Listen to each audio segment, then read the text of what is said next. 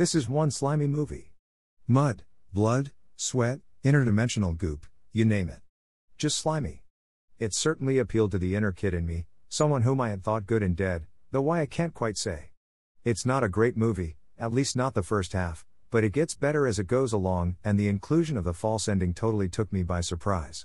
It's also quite crazy, and the fact that little to anything is explained in any kind of detail, though off putting at first, serves to only make the film better by the end. Sort of. You can also get a good sense of all the films this inspired, like Evil Dead 2 and Dead Alive, just to name a few.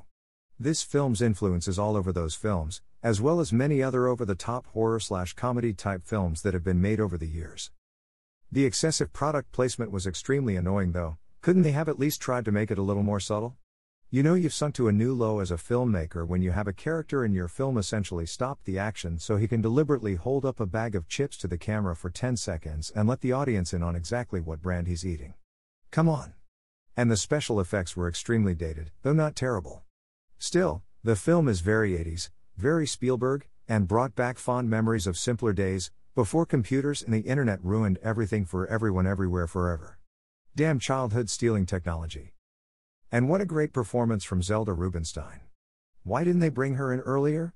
She made the movie. Everything before her appearance was strange and didn't quite work, but after, wow. Way better. She essentially kickstarts the movie, which, unfortunately for us, isn't until a good hour in. And the little girl was adorable. A shame she died at such a young age. That's not a spoiler, she actually died a few years after this film was made. And strangely, too.